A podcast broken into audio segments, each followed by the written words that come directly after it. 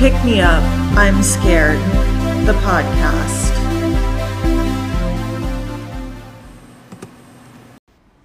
I'm your host, Madeline. And I'm your co host, Kenna.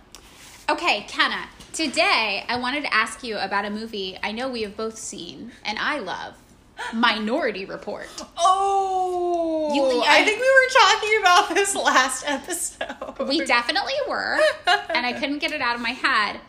Um, you know, the precogs, obviously, in Minority Report. Yeah, that's like basically they're like, we are computers or computer people know you're going to commit a crime, so we got to arrest you before you commit the crime. Yeah, pretty much. I think that's a good summary of it. Yeah. the red ball, remember? Oh The- gosh. they they spit out these balls and Oh. they you know and it's a red ball means a murder's gonna happen Why the balls? I could just have like a screen that says murder. Mm, no the ball it's got to be a ping pong ball They gotta do like a like a lottery style or like a what are those machines that's like Pee Wee Herman had where like he would like wake up out of bed and it'd be like a rolly ball and then it'd like make his toast and then iron his pants and Yes. then like I don't know like mow his lawn. What are those machines called? I forgot what they're called, but I know what you're talking about. They're the complicated, simple machines. Yes, I can't remember their names, but exactly. Um, so yeah, uh, I was thinking about the precogs, and I was thinking about how they predict crime before it happens, and I realized that we actually have precogs now. Whoa. We do. We have them. We have them. It's just AI. It's just artificial intelligence. Yeah, I was gonna be like, it's probably just really banal and like just I'm guessing just like quietly evil and not a and not like you know movie action style evil where there is some sort of machine that spits out fancy balls and irons your pants. Right. No, the machines don't iron your pants, but the machines, they do exist. They're in our computers. It is AI and algorithmic predictive software that we actually use in society for lots of things. Um, we use it for things like banking, medical care, education, and we do actually use it precog style to anticipate crime in communities. Whoa. Right, right. So today I wanted to talk about artificial intelligence. Ooh. I know, exciting. Yeah. AKA AI, um, which is the simulation of human intelligence by machines. So I wanted to start out with a little bit of the history of AI. So basically, in 1950, British intellectual Alan Turing wrote a paper called Computing Machinery and Intelligence, where he explored ways to build intelligent machines and then test their intelligence. He was part of a generation of scientists, mathematicians, and philosophers who had grown up fascinated with the robots of science fiction lore, and now, as adults, they were working on turning these fantasies into realities. Prior to 1949, computers weren't able to store commands, they could only execute them, and computing was really expensive. We've all seen photos of computers that took up like entire rooms, right? And those computers cost up to $200,000 per month just to lease, not even own. And only select universities or major technology companies had access to them because of this. So, to build AI, scientists would first have to figure out how to give computers memory and just basically have computers be more accessible for more people. So by 1955, they'd made a lot of progress, and the program called Logic Theorist was successfully developed. Engineered by Allen Newell, Cliff Shaw, and Herbert Simon, the Logic Theorist was the first artificial intelligence program in existence, and it was presented at the Dartmouth Summer Research Project on Artificial Intelligence by John McCarthy and Marvin Minsky in 1956. And over the next 17 years, AI really started to take off. Computers became smarter, faster, and cheaper to own. Newell and Simon developed a superior AI program called General Problem Solver. Joseph Weizenbaum developed something called ELIZA, which could solve basic problem, problems and began to interpret spoken language. The government became extremely interested, obviously, funding AI projects uh, at many leading institutions. In 1970, Marvin Mintz told Life magazine, from three to eight years, we will have a machine with the general intelligence of an average human being. And in 1977, reigning world chess champion and grandmaster Garry Kasparov was defeated in a game by IBM's program Deep Blue, uh, a chess playing computer application. Computers were still too weak to make all of the hopes and dreams about um, possessing the general intelligence of an average human being a reality, But by the 1980s, John Hopfield and David Rumelhart had popularized this thing called deep learning, where computers could learn using experience. Uh, Edward Feigenbaum also introduced expert systems that mimicked the decision making process of a human expert person. The program would ask an, ex- ask an expert in a specific field how to respond to certain situations, which were then factored into the program. From there, non experts could ask the program complex questions and receive expert advice. These became really popular in a variety of industries, showing the real world implications of AI development, potentially for the first time. So people generally had really high hopes for artificial intelligence. In 1960, Herbert Simon had predicted that, quote, machines will be capable within 20 years of doing any work that a man can do. Marvin Minsky and his crew in 1970 thought that AI would, quote, precipitate the third industrial revolution, wipe out war and poverty, and roll up centuries of growth in science, education, and the arts. Barack Obama was hyped on AI, saying, Quote, we've been seeing specialized AI in every aspect of our lives, from medicine and transportation to how electricity is distributed, and it promises to create a vastly more productive and efficient economy. And even Vladimir Putin was on board, saying artificial intelligence is the future, not for only Russia, but for all of humankind. It comes with colossal opportunities. And um, everyone's least favorite person, Mark Zuckerberg, has said that arguing against AI is like arguing against safer cars that aren't going to have accidents, or arguing against being able to better diagnose people when they are sick. What? I don't know.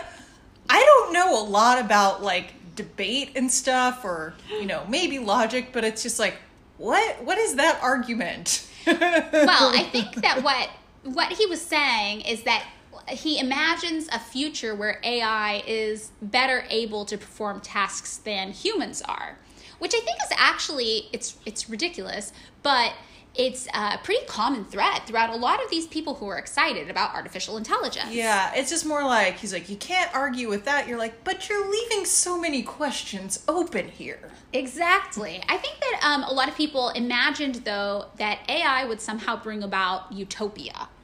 Yeah, I'm like, oh, quaint. I know it's quaint.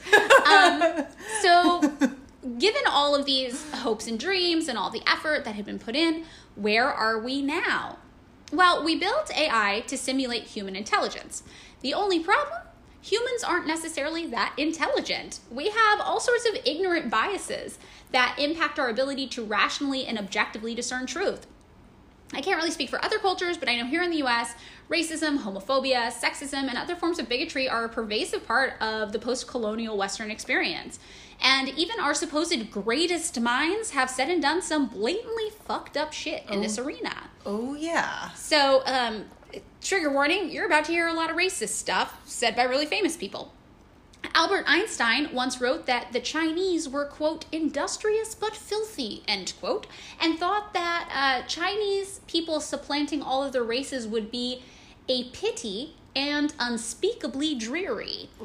Benjamin Franklin once said, Why increase the sons of Africa by planting them in America, where we have so fair an opportunity by excluding all blacks and tawnies of increasing the lovely white and red?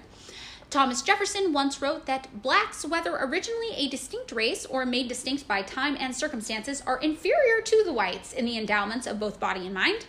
Abraham Lincoln, uh, the guy who everyone says was so great for freeing the slaves, once said in the middle of a debate that I will say then that I am not, nor have I ever been, in favor of bringing about in any way the social and political equality of the white and black races.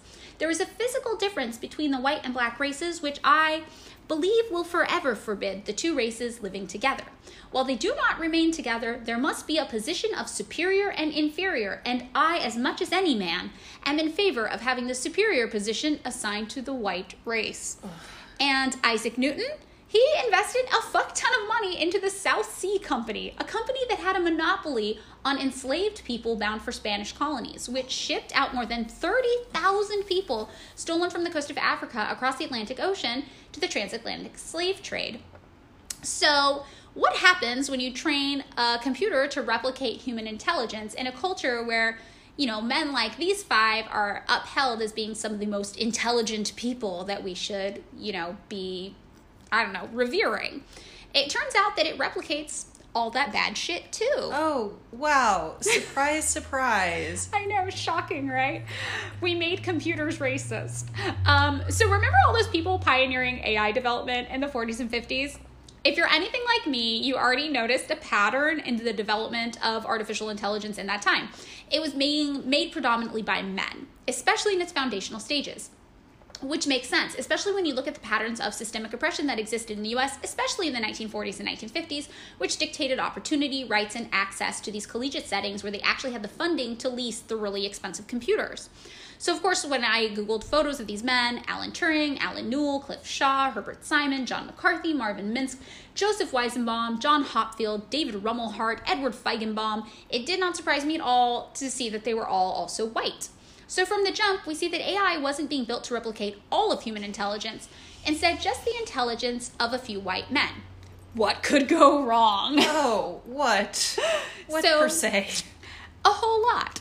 See, when you train a computer to think like a human, you have to provide it a data set to work from. For example, if you wanted to train AI to identify what is and is not a hot dog, you would first have to provide it with a ton of photos of hot dogs and then a ton of photos of non hot dog things until at each time, like, hey, hot dog, hey, not hot dog. And eventually, with enough time and input, the computer would on its own be able to identify hot dogs. And a few issues can arise from this. First of all, there's this thing called data bias. This can manifest in lots of ways, but a key way it can come about is through sample bias. This is the bias that comes with what type of data you're providing the machine to learn from. Say, for example, you only show it pictures of hot dogs in buns. Would the machine then be able to accurately identify a hot dog outside of a bun? Probably not. That would be the result of a human bias in data. I'm sorry. I'm just imagining like this computer. Like I think I'm just giving it human qualities, just being like, I can't tell the hot dog from the other hot dogs. Like, oh my god, this job is terrible. I'm I'm sorry. That is what I am envisioning in my brain. I love it because I was just picturing a cartoon computer drawing with like a hot dog on it and a green check mark, and the hot dog's in a bun, and then the next one's just like a hot dog out of a bun plane, sad alone, and it's like a red X, like "Er, wrong. the computer is just like like I'm just imagining just chain smoking a cigarette like I can't take any more hot dogs today. I feel like how we're imagining the scenario. It's that's not how it is. It says a lot about who we are, though, and I appreciate that. I'm concerned for this computer. Yes, my computer was cute and happy in my brain. No thoughts, just la la la. Um, so this this sample bias, this data bias, that's just one type of bias that can occur. There are also biases in things like reporting bias, selection bias, prejudice, historical unfairness, etc. And all of these things have led to AI being extremely biased. And researchers characterize these biases into three categories algorithmic prejudice, negative legacy, and underestimation. Algorithmic prejudice is when correlations occur in data sets between one group of things and another. So, for example, let's say you want to make a program that doesn't take into account the race of people, of subjects. However, it does take into account the postal codes of people, of the subjects. Well, in the US, that could be a major problem since we still have a lot of segregation here. So, even though you've attempted to remove the bias of race from your equation, you've accidentally built it in since many people's postal codes correlate with geographical regions high in a specific racial makeup. Negative legacy is when an algorithm has bias that stems from human bias that affects the data it was used to train from. For example, many AI have been found to associate women's names with words like parents and weddings, and men's names with things like professional and salary. Some AI have been found to associate pictures of kitchens with women. The machine itself isn't making these assumptions. However, the data the machine is using to learn from is based on years of human observation and behavior, which does include gender bias. The end result of failing to account for negative legacy in a system wherein human biases are now hardwired into the machine algorithm is codifying systemic bias and presenting it under the guise of a neutral, unbiased machine. One study found that if you let AI learn only by crawling through the internet for data, it would emerge with a strong prejudicial bias against women and black people. Last is underestimation. This is when a data set is insufficient or too small for the machine to adequately learn from. Amazon ran into this issue when attempting to use AI to screen applicants. Because Amazon had an overwhelmingly male workforce, the AI they used was more confident in evaluating male applicants, leading to stronger recommendations for men over women. The existence of these biases has real world implications in a number of different arenas beyond these. So, first off, um, I want to talk about facial recognition. Uh, remember that hot dog data set thing? Like the stakes seem pretty low, right? Like, who cares if a computer can't tell if a hot dog in a bun is a hot dog or not, right? But what happens when you, as a white man in Silicon Valley, are developing facial recognition software to do things like open your telephone? Let's say you build your data set of faces to teach your AI, but just using your coworkers around the office. That sounds pretty convenient, right? And it is until you realize that your coworkers are mostly white men. Apple's facial recognition technology was released in 2017. So I found some data from 2014 when I imagine this technology was probably being developed. In that year, tech workers were 54% white and 80% men at Apple, 53% white and 85% men at Facebook, 60% white and 83% men at Google, and 57% white and 83% men at Microsoft. So if you've used your coworkers as the data set, now what you've done is trained your phone's facial recognition facial recognition software to overwhelmingly recognize the faces of white men. And this actually ended up being an issue. This is why women in the eastern Chinese city of Nanjing were able to open each other's phones, coworkers in an office, with the facial recognition feature despite them not looking anything alike. They both just happened to be Asian women. MIT researcher Joy Buolamwini found that most facial recognition training data sets are estimated to be more than 75% male and more than 80% white. When the person in the photo was a white man, the software was accurate 99% of the time at identifying the person. According to Buolamwini's Buolamwini's research, sorry, I'm trying to pronounce, the product error rates for three products were less than 1% overall, but increased to more than 20% in one product and 34% in the other two in the identification of darker skinned women as female. A federal study in the US conducted by the National Institute of Standards and Technology in 2019 found many of the world's top facial recognition systems to be biased on the lines of age, gender, and ethnicity that National Institute of Standards and Technology says it found empirical evidence in an analysis of 189 algorithms currently sold on the market of misidentifying Asians and African Americans up to 100 times more frequently than white men. Twitter also came under fire for this. In 2020, a tweet went viral showing that Twitter's facial recognition algorithm had a preference for recognizing the faces of white people leading to a tool cropping out black faces to instead center on white ones in photos. Apparently, some of what were called, quote, latent variables in the AI led to the error.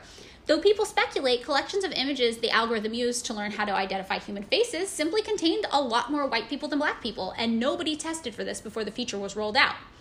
And as bad as that is, it's nowhere near as horrible as a Google Photos algorithmic glitch, is what they called it, that incorrectly labeled images of black people as and I have to pause before I say this because it is so offensive that like it needs like a trigger warning and a moment to collect yourself because this had me really messed up for a long time. It incorrectly labeled images of black people as gorillas, which is just so beyond racist and I cannot oh believe God. that Google would let this happen without testing it. And it's really, it just tells you they did not test this feature on black people at all. And it's more than just a gaffe, it's something that's built on so much legacy of racism against black people that at, I don't know. I it, this this fact had me messed up for days when I heard this. Horrible. Um, the sirens in the background of this are actually really appropriate because the next point that this all brings me to is policing. Um, oh yes, I I feel like the minority report is, is coming up. Yes, this is all very minority report. Um, so, in a world where facial recognition software is in, of increasing interest to law enforcement, this should be discussed in conjunction with the current role of AI in policing.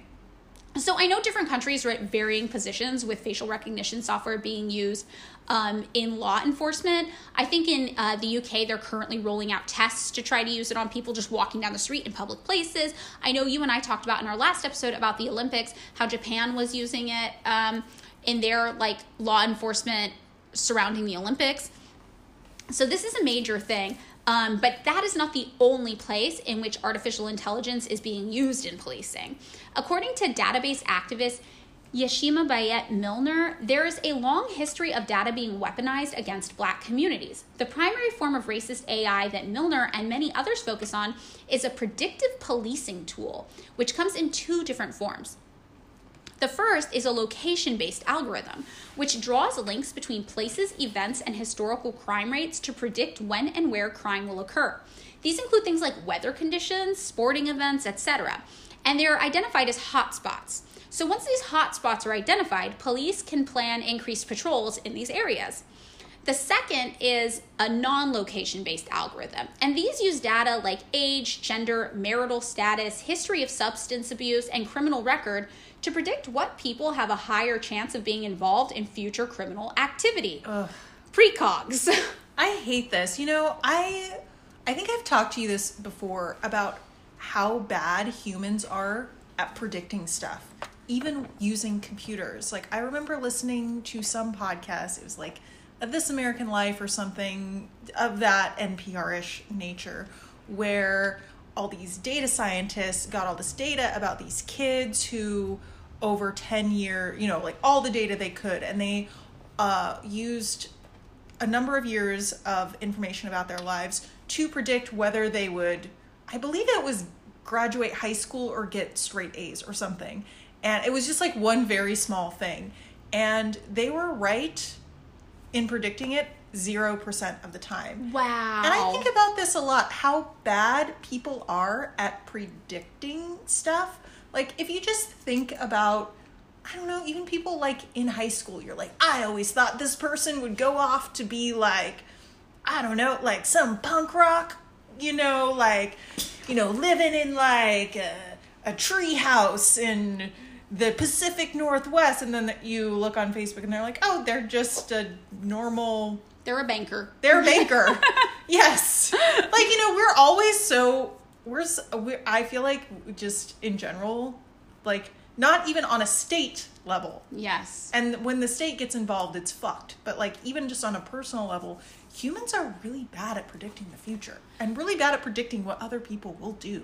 This is super true. So, these person based tools, despite all of this, are used by both police to predict when crime will occur and by court systems to determine who is most likely to reoffend. And they actually use this in sentencing procedures. So these court system algorithms, um, like COMPAS, which is one example, help make decisions about release and sentencing, issuing a score between 1 to 10 to determine how likely they think someone is to be rearrested if released. So 1 to 4 is low risk, 5 to 7 is medium risk, and 8 to 10 is high risk. This score is then included in a dependent report given to the judge prior to sentencing. However, COMPAS refuses to show how the scores are calculated, and since they are a private company, they are well within their legal right to maintain this data as a trade secret, despite the fact that it's being used in a public government capacity that affects countless lives. So, what we do know is that COMPAS uses a questionnaire that doesn't ask specifically about things like skin color, heritage, or zip code, but it does ask questions like whether a defendant lives in a neighborhood with, quote, much crime, whether they have had trouble finding jobs that pay more than minimum wage. These questions are more appropriately posed to a society rather than an individual, and it underscores the bias in them. The answers are correlated with protected attributes, including race, which means that algorithms can learn to effectively see those attributes in the data. And protected attributes are what programmers specifically attempt not to include in this data in an effort to be more neutral. However, by refusing to account for them and for the biases that come with them, these protected attributes end up not being protected at all. A 2016 study found that COMPAS exhibits a notable bias against black defendants because of this. The study found that black defendants are more likely than white defendants to be incorrectly assigned a higher risk of recidivism, and white defendants are more likely to be judged as low risk. All of these algorithms draw on pre existing data built on centuries of racial bias. In the US, according to the Department of Justice, you are more than two times as likely to be arrested if you're black than if you're white. A black person is five times as likely to be stopped without just cause as a white person. One third of unarmed people killed by police are black, despite the black community only making up 13% of the US population. More than half of innocent death row exonerees are black and nearly half of all death row inmates are black.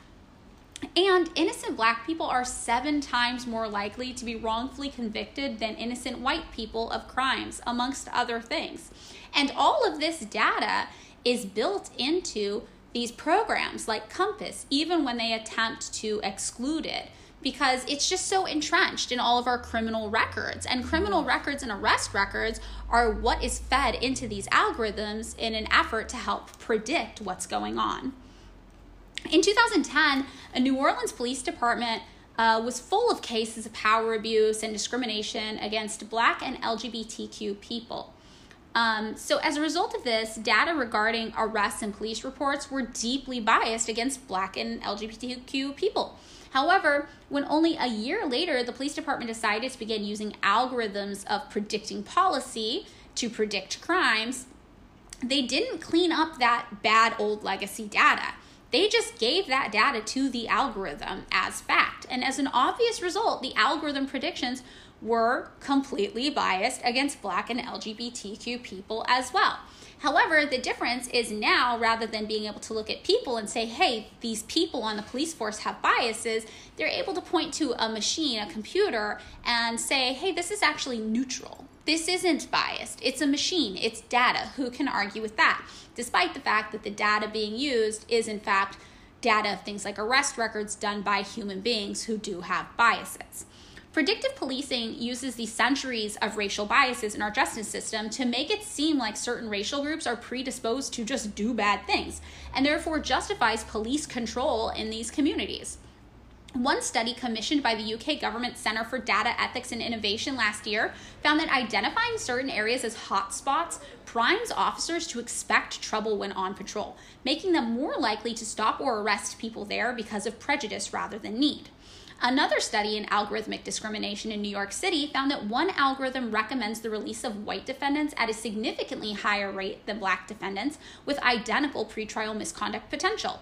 When calibrated to the average New York City release rate of 73%, the algorithm recommends an 8 percentage point higher release for white defendants than equally qualified black defendants.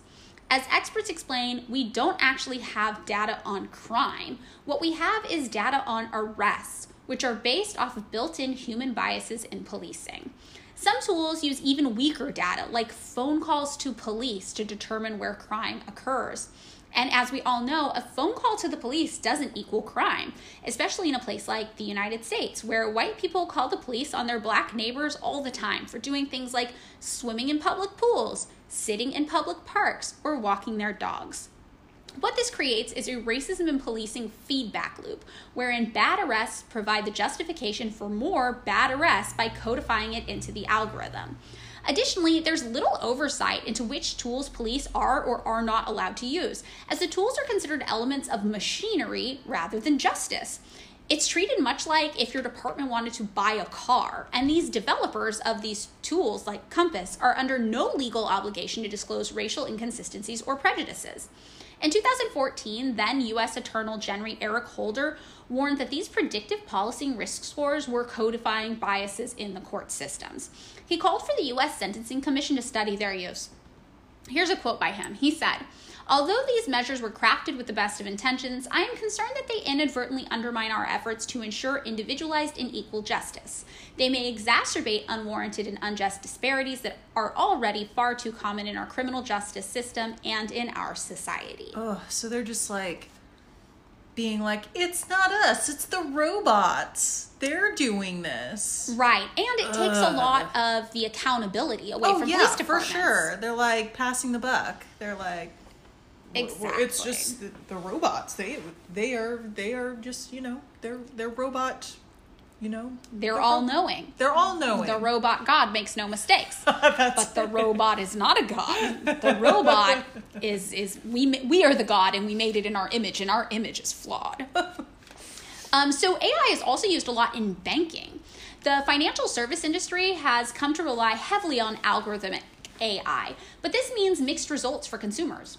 AI now combines traditional things like credit scores with non traditional data that banking customers and applicants might not even be aware is collected. This means consumers can be denied things like credit cards based on things not even included in their credit reports. You can review and appeal inconsistencies on your credit report, but how can you appeal something you didn't even know you were being ranked on? Much like with policing, the data being used in finance reflects decades of existing bias in banking, including centuries of practices like redlining, which denied black consumers loans for homes for decades.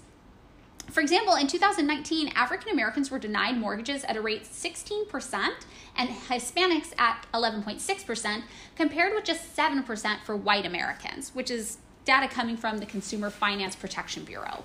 An Iowa State University studied a uh, study published the same year found that LGBTQ couples were 73% more likely to be denied a mortgage than heterosexual couples with comparable financial credentials.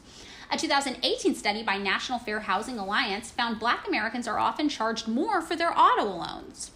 And this is the data being potentially compounded into secret algorithms used by banking institutions, either overtly or by online proximity to other factors.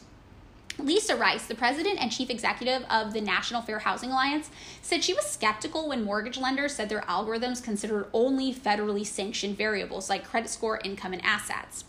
Uh, according to Rice, data scientists will say if you've got a thousand bits of information going into an algorithm, you're not possibly only looking at three things. If the objective is to predict how well this person will perform on a loan and to maximize profit, the algorithm is looking at every single piece of data to achieve those objectives. The algorithm doesn't say, let's overcharge Lisa because of discrimination. It says if she'll pay more for auto loans, she'll very likely pay more for mortgage loans, not taking into account the fact that Lisa was overcharged for an auto loan because she is black. It creates huge loopholes that would make use of discriminatory algorithmic based systems legal. One report found that AI, not being able to distinguish causation from correlation, uses data from social media or even applicants' friends' credit scores as a predictor of details. Because, yes, algorithms assume financially responsible people only associate with other financially responsible people. AI might also learn that people predisposed to typing in all caps or misspelling words would have higher rates of defaulting on loans, as well as applicants who shop at certain grocery store chains. All of this has led to a contemporary banking reality wherein black and Latino people are routinely priced into higher interest rate brackets on mortgages than white counterparts with similar credit scores. One study found that AI based lending led to black and Latinx borrowers paying 5.6 to 8.6 basis points higher interest on purchase loans than white and Asian ethnicity borrowers do, and three basis points more on refinance loans. For borrowers, these disparities cost them 250 to 500 million dollars collectively annually. And for lenders, this amounted to 11% to 17% higher profits on purchase loans to minorities, based on the industry average 50 basis point profit on loan insur- issuance. In a recent controversy, the algorithm that calculates credit quotas for Apple's new credit card was found to give higher limits to men than women. Oh my god. And in a recent study by Harvard researcher Latanya Sweeney, it was discovered that online search queries for African American names were more likely to return micro targeting ads of higher interest credit cards and other sketchy financial products that prey on low income people. So, in addition to banking, we also deal with uh, AI in education. This one uh, was particularly surprising to me, but standardized tests provided to high schoolers often use AI to read students' essays and assign a score. These Ugh. programs look for a program set of vocabulary terms and they have a pattern of punishing black students. In Britain, after exams were canceled due to COVID, the British government used an AI algorithm to predict what students would probably have scored on tests, it thinks, and implemented that as grades. These programs used a student's attendance records and previous grades to calculate a score. This Oh. ended up inflating the grades of private school students, though, and lowering the results of kids in less high end schools and school systems. AI is pres- present in other ways in education too, from chatbots to plagiarism detecting software and grammar checking apps. But now it's moving into more serious realms as well, like grading assignments, recommending classes, and even teaching. AI is said to determine how well students oh, is used to determine how well students might do if admitted to a certain school and assessing their financial need. Hundreds of college sub- colleges subscribe to private platforms that do intensive data analysis about past classes and use it to score applicants for admissions on factors like the likelihood they'll enroll, the amount of financial aid they'll need, the probability they'll graduate, and how likely they are to be engaged alumni. One company, Kira Talent, offers a review system for schools with an add on feature that can score an applicant's personality traits and soft skills based on a recorded AI reviewed video the student submits. Ugh, don't even. One day we'll have to do an episode on personality tests. Yes, that would be a good one. a company presentation shows students being scored on a five point scale that measures things like openness, motivation, agreeableness, and neuroticism. How how do you measure? I hate I hate when we put numbers on things because sometimes I feel like the, I'm one of those people. I'm like that person was lovely, and another person will be like, "What the fuck? That person is so difficult." Well, like how can you? Me- I don't know how you measure this shit. Like This also like hit home for me because I am what many people would call neurotic. I have a number of very intense anxiety disorders and ADHD, and I am generally very uh, unagreeable. However, uh, I was a straight A student in school and I graduated in high school in three years instead of four. I was valedictorian. I was very good at school. However, I would probably have failed this this personality assessment. yeah, sorry, that was from water. That okay. was not me not believing you. Oh, I like the idea that you were cough to not believe me though. like no, Don't choke. I'm just choking on this sip of water. Wow. you good? I'm I'm gonna stay alive. Okay, all right. You'll survive. uh, okay, so next we have uh, New York University, NYU, Southeast Missouri State University, and other schools using a different service called Element 451, which rates prospects' potential for success based on how they interact with the school's website and respond to its automated messages. No, okay. Like, also, who is making this fucking website? It's horrible. Like, uh, According what is the UX? I want to know. I bet it looks like. I bet it's like. Ugh. I feel like it's the little chat bots that pop up on screen that are like, "Hi, are you interested?" It's like the Microsoft paperclip. Yes, it's the Microsoft paperclip like, on wait, this website. we're old enough to be like, remember the Microsoft paperclip? I kind of liked the Microsoft paperclip. Honestly, I know people were not into it, but I was into it. I hated the paperclip. I hated it. Um, according to USA Today, though, in at least one case, a seemingly promising use of AI in admissions decisions was halted because by using algorithms to score applicants based on historical precedent, it perpetuated bias.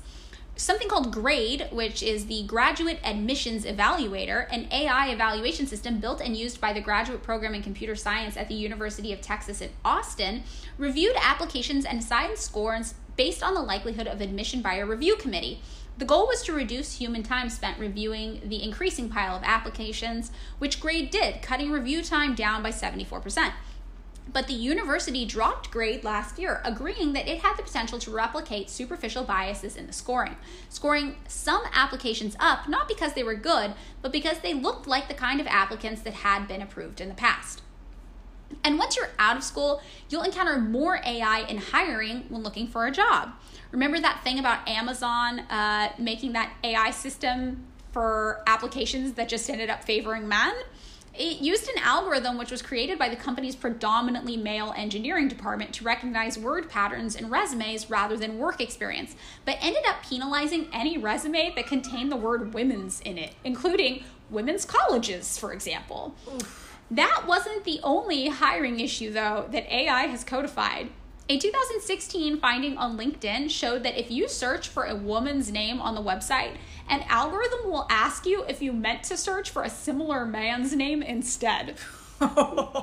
Looking up someone named Stephanie, it will recommend Steven instead. They're like, Stephanie, uh, she she works in the kitchen. Yes, I think you meant Steven. Danielle, it recommends Daniel.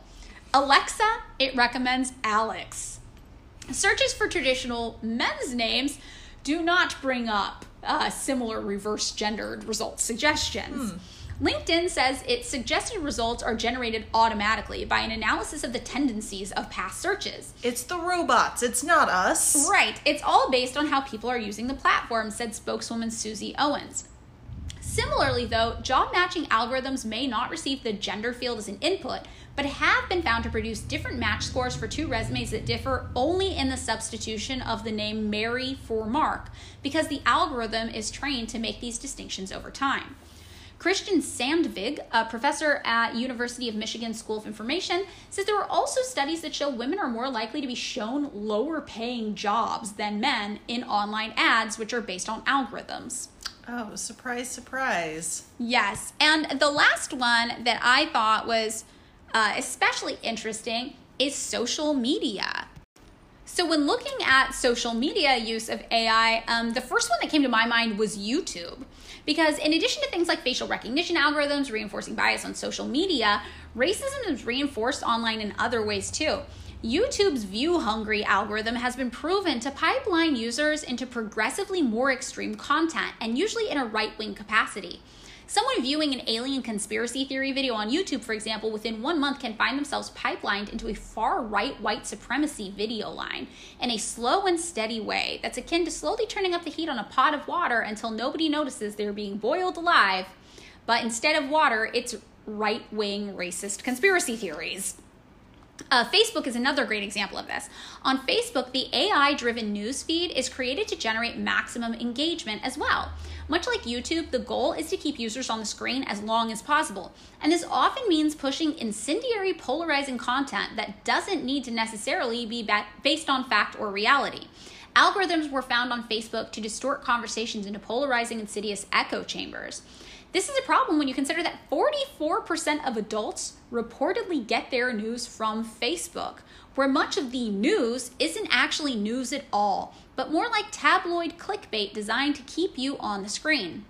Which explains a lot of the issues we run into with media literacy, especially in people our parents' age, 50 and up, who can't tell the difference between real news and fake news presented on Facebook. Additionally, these polarized political sides can lead to mass reporting of content that no human moderates. A notable example uh, is the removal of, by Facebook of Freedom for Palestine, a multi artist collaboration posted by Coldplay after a number of users reported the song as abusive. In mid 2020, Facebook AI also deleted at least 35 accounts of Syrian journalists and activists on the pretext of terrorism, when in reality, they were campaigning against violence and terrorism. Another example of this is Twitter. In a particularly disturbing study, a Microsoft chatbot spent a day on Twitter learning, then just started spouting anti Semitic messages, including these ones are going to be hard. Are you ready? so, this is a big trigger warning. This is really disturbing. Hitler was right. And more complicated, Ricky Gervais learned to to- totalitarianism from Adolf Hitler, the inventor of atheism. Users on Twitter frequently wonder why right wing hate pages stay up much longer than progressive left leaning political content does. In 2019, one study found that tweets written in African American English, commonly spoken by black Americans, are up to twice as much likely to be flagged as offensive compared to others. Using a data set of 155,800 tweets, another study found a similar widespread racial bias against black speech patterns which could explain why a lot of more leftist political ideologies seem to come down or be flagged more often than right wing ones because right wing ideologies tend to be espoused more by people who benefit from the power structures, right? So they tend to be white. Another good example of this is Instagram. Instagram has had similar issues where posts uh, about things like missing and murdered indigenous women and girls they go missing from creators pages all the time due to algorithm based reviews of the content. According to an article in the conversation due to the sheer volume of reports received on a daily basis there are simply not enough moderators to review each report adequately. Also complexities and subtleties of language pose real challenges. Meanwhile marginalized groups reclaiming abusive terms for public awareness such as blm or MMIWG, which is the missing and murdered indigenous women and girls, can easily be misinterpreted as being abusive by the algorithms. And lastly, this brings us to TikTok. When I think of algorithms, I think of TikTok because TikTok has done such a good job of creating a For You page that really is for you. Algorithms, though, here not only push people into their own corners of the internet with echo chamber biases, but they've also been criticized for minimizing the views of videos of people of color, or even uh, minimizing the views of people whose homes have what one person described as poor person lighting or cracks in the walls. Users discussing political issues routinely find themselves banned from posting for days on end, and many have begun suspecting that the videos flagged for review aren't viewed by human beings at all, but simply more AI. Plus size users frequently find themselves flagged for nudity despite wearing just as much clothing as their thin counterparts, another suspected glitch of the AI. In the earlier weeks of March 2020, the Intercept collected inside documents from TikTok, which showed that the app's creators considered physical features such as, quote, dwarfism, eye disorders, ugly facial looks, abnormal body shapes, and obvious beer belly, end quote, to be unfit for the platform, and as a result, put policies in place that purposely flagged videos featuring such content, teaching the algorithm to minimize how often they were viewed. The report from The Intercept also emphasized how the platform removed videos of people who shared certain kinds of political beliefs and seemed to be of lower socioeconomic status, using cracked walls and disreputable decorations as ground for censorship that was then codified into the algorithm.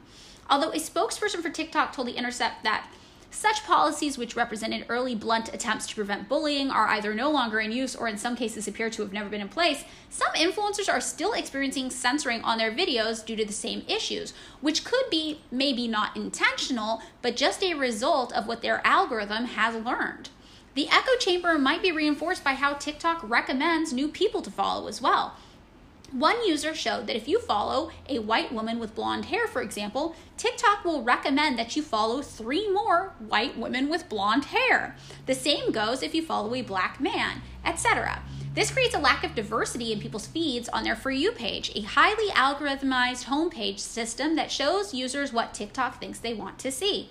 And on that For You page, TikTok has previously admitted to suppressing posts from physically disabled, LGBTQ, and overweight users. Additionally, TikTok has come under fire for racial bias as well. There was what TikTok called a technical glitch that affected the view counts displayed on videos tagged with the hashtags uh, Black Lives Matter and George Floyd. One popular black creator, Ziggy Tyler, wasn't allowed to use the word black in his creator marketplace bio on TikTok. It was labeled inappropriate content. But when he put in supporting white supremacy or supporting white success, no issues, totally fine. He took it one step further and then typed in, I am a neo Nazi, and that was approved. Ugh. Even anecdotally, I've experienced this as a TikTok user. When TikTok rolled out its new auto captions feature this year, I was excited to get to try it. And I made a video talking about the process of redlining in US history which of course talks about how black families were denied loans on mortgages. My usual video view counts range from 25,000 views per video to up to a million. These videos got 100 views. Whoa. When I re uploaded the same video without the captions feature, it got a normal 25k plus view. And what I realized hmm, is that I mean, I'm not a tinfoil hat wearing person. However, yeah, it seems pretty I, I obvious. might start making a little fedora. They are using the words found in the auto captions feature to censor content. Um, so, with all of this said, it's not too late to fix it. What it takes, however, is oddly the same solution we need in society at large to combat these issues outside of the machine, which is to not simply ignore issues of gender, race, sexuality, and other identities of marginalized people, to not simply try to be neutral about them. Instead, it's actually to be actively aware of them being anti racist, anti sexist, anti biased. It's to recognize the identities and implement measures specifically to protect them from incurring bias in the future. So, like these policing softwares, for example, attempted to remove race from the equation. Instead, what many experts have said would actually help them be less racist is to include race into the equation and attempt to offset and account for racial biases that may have been codified into the data set in the past. Yeah, it's like those people who say, I don't see race. Exactly. And there's even a whole nother element of this, which is in medicine there's um, all of these softwares too that use ai that have been built into how we like practice medicine here today. And medicine is another like huge issue. Um, i know like people have said like the american like like hospital system is to black women what the prison system is to black men because there's so much medical racism. And even like at a hospital level it's been found that uh, the algorithm used to determine if somebody is at risk of cardiovascular issues assigns accidentally um, lower risk to black patients than white patients. There's also another software that they were using for a while that was supposed to determine um, which patients were most in need of using specialized, like advanced healthcare support, but it ended up trying to use how much money patients had spent in the past on medical procedures to determine how at risk they were, thinking that the money you spent at a hospital equaled how much treatment you required. But it didn't take into account the fact, for example, that many black people do not trust the medical system here specifically because of how racist it is and therefore are less likely to go to the doctor. And when they go to the doctor are less likely to be taken seriously for their symptoms therefore resulting in less overall treatment. So what they should have done instead is taken that into account in their algorithmic processes. Because when they left that out what it showed was that black patients with just as severe of symptoms spent on average $1,800 less per year than white people with the same symptoms. So it ended up recommending all these white people for this advanced treatment that would help them better because they spent more money. And the algorithm was like, oh, well, therefore you must have more severe symptoms. Another similar thing was done with people needing kidney treatment. Um, there's like this algorithm was supposed to measure creatinine i think is what it's how it's pronounced in your system and what they ended up doing was um, like there's this belief that black people are more muscular than white people so their bodies naturally produce more of that chemical. So they ended up like accidentally overcompensating for this belief in some way which i'm not a doctor. I have no medical knowledge whatsoever. But the end result ended up making it look like black people were less in need of kidney transplants and kidney treatments than white counterparts in the exact same like area of need and this has been like across the board in the medical system as well. Um, there was also something that happened with childbirth. Uh, cesarean sections are generally considered to be more high risk than vaginal births. However these systems that take into account like if you as an individual will be negatively affected by a cesarean section they measure the potential for negative risk and negative outcome. And basically, um, because black people have historically been treated so horribly by our medical systems, what they ended up doing was saying that all black people were too at risk to ever have a cesarean section, even if they needed one medically, because it was instead of taking into account the fact that the system has been so racist to black people that it has affected how they interact with it they were just like oh you're you're all too high risk for this. Like you're never going to be able to have a cesarean section.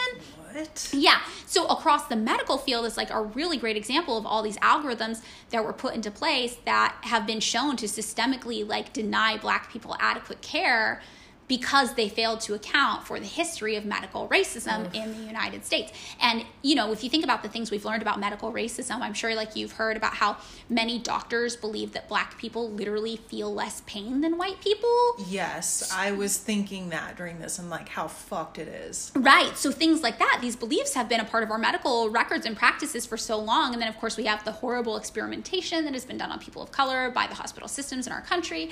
And all of that, rather than accounting for it and attempting to correct for it, they just were like, we, we don't see race, we don't see color. And it ended up doubling down on everything mm-hmm. in the medical industry as well. So we see like all these ways that it's basically interacting with us in these negative horrifying systems and i just i do i think it's really interesting that i'm like it's the same answer in society nobody benefits when you say you don't see color. You need to say mm-hmm. you see the color, and furthermore, you see the ways in which people of color have been treated horribly by the system in the past, and we want to actively fix it. Yeah. Yeah, so you know we've got the precogs, and they're they're all racist, and they live in our computers. yeah.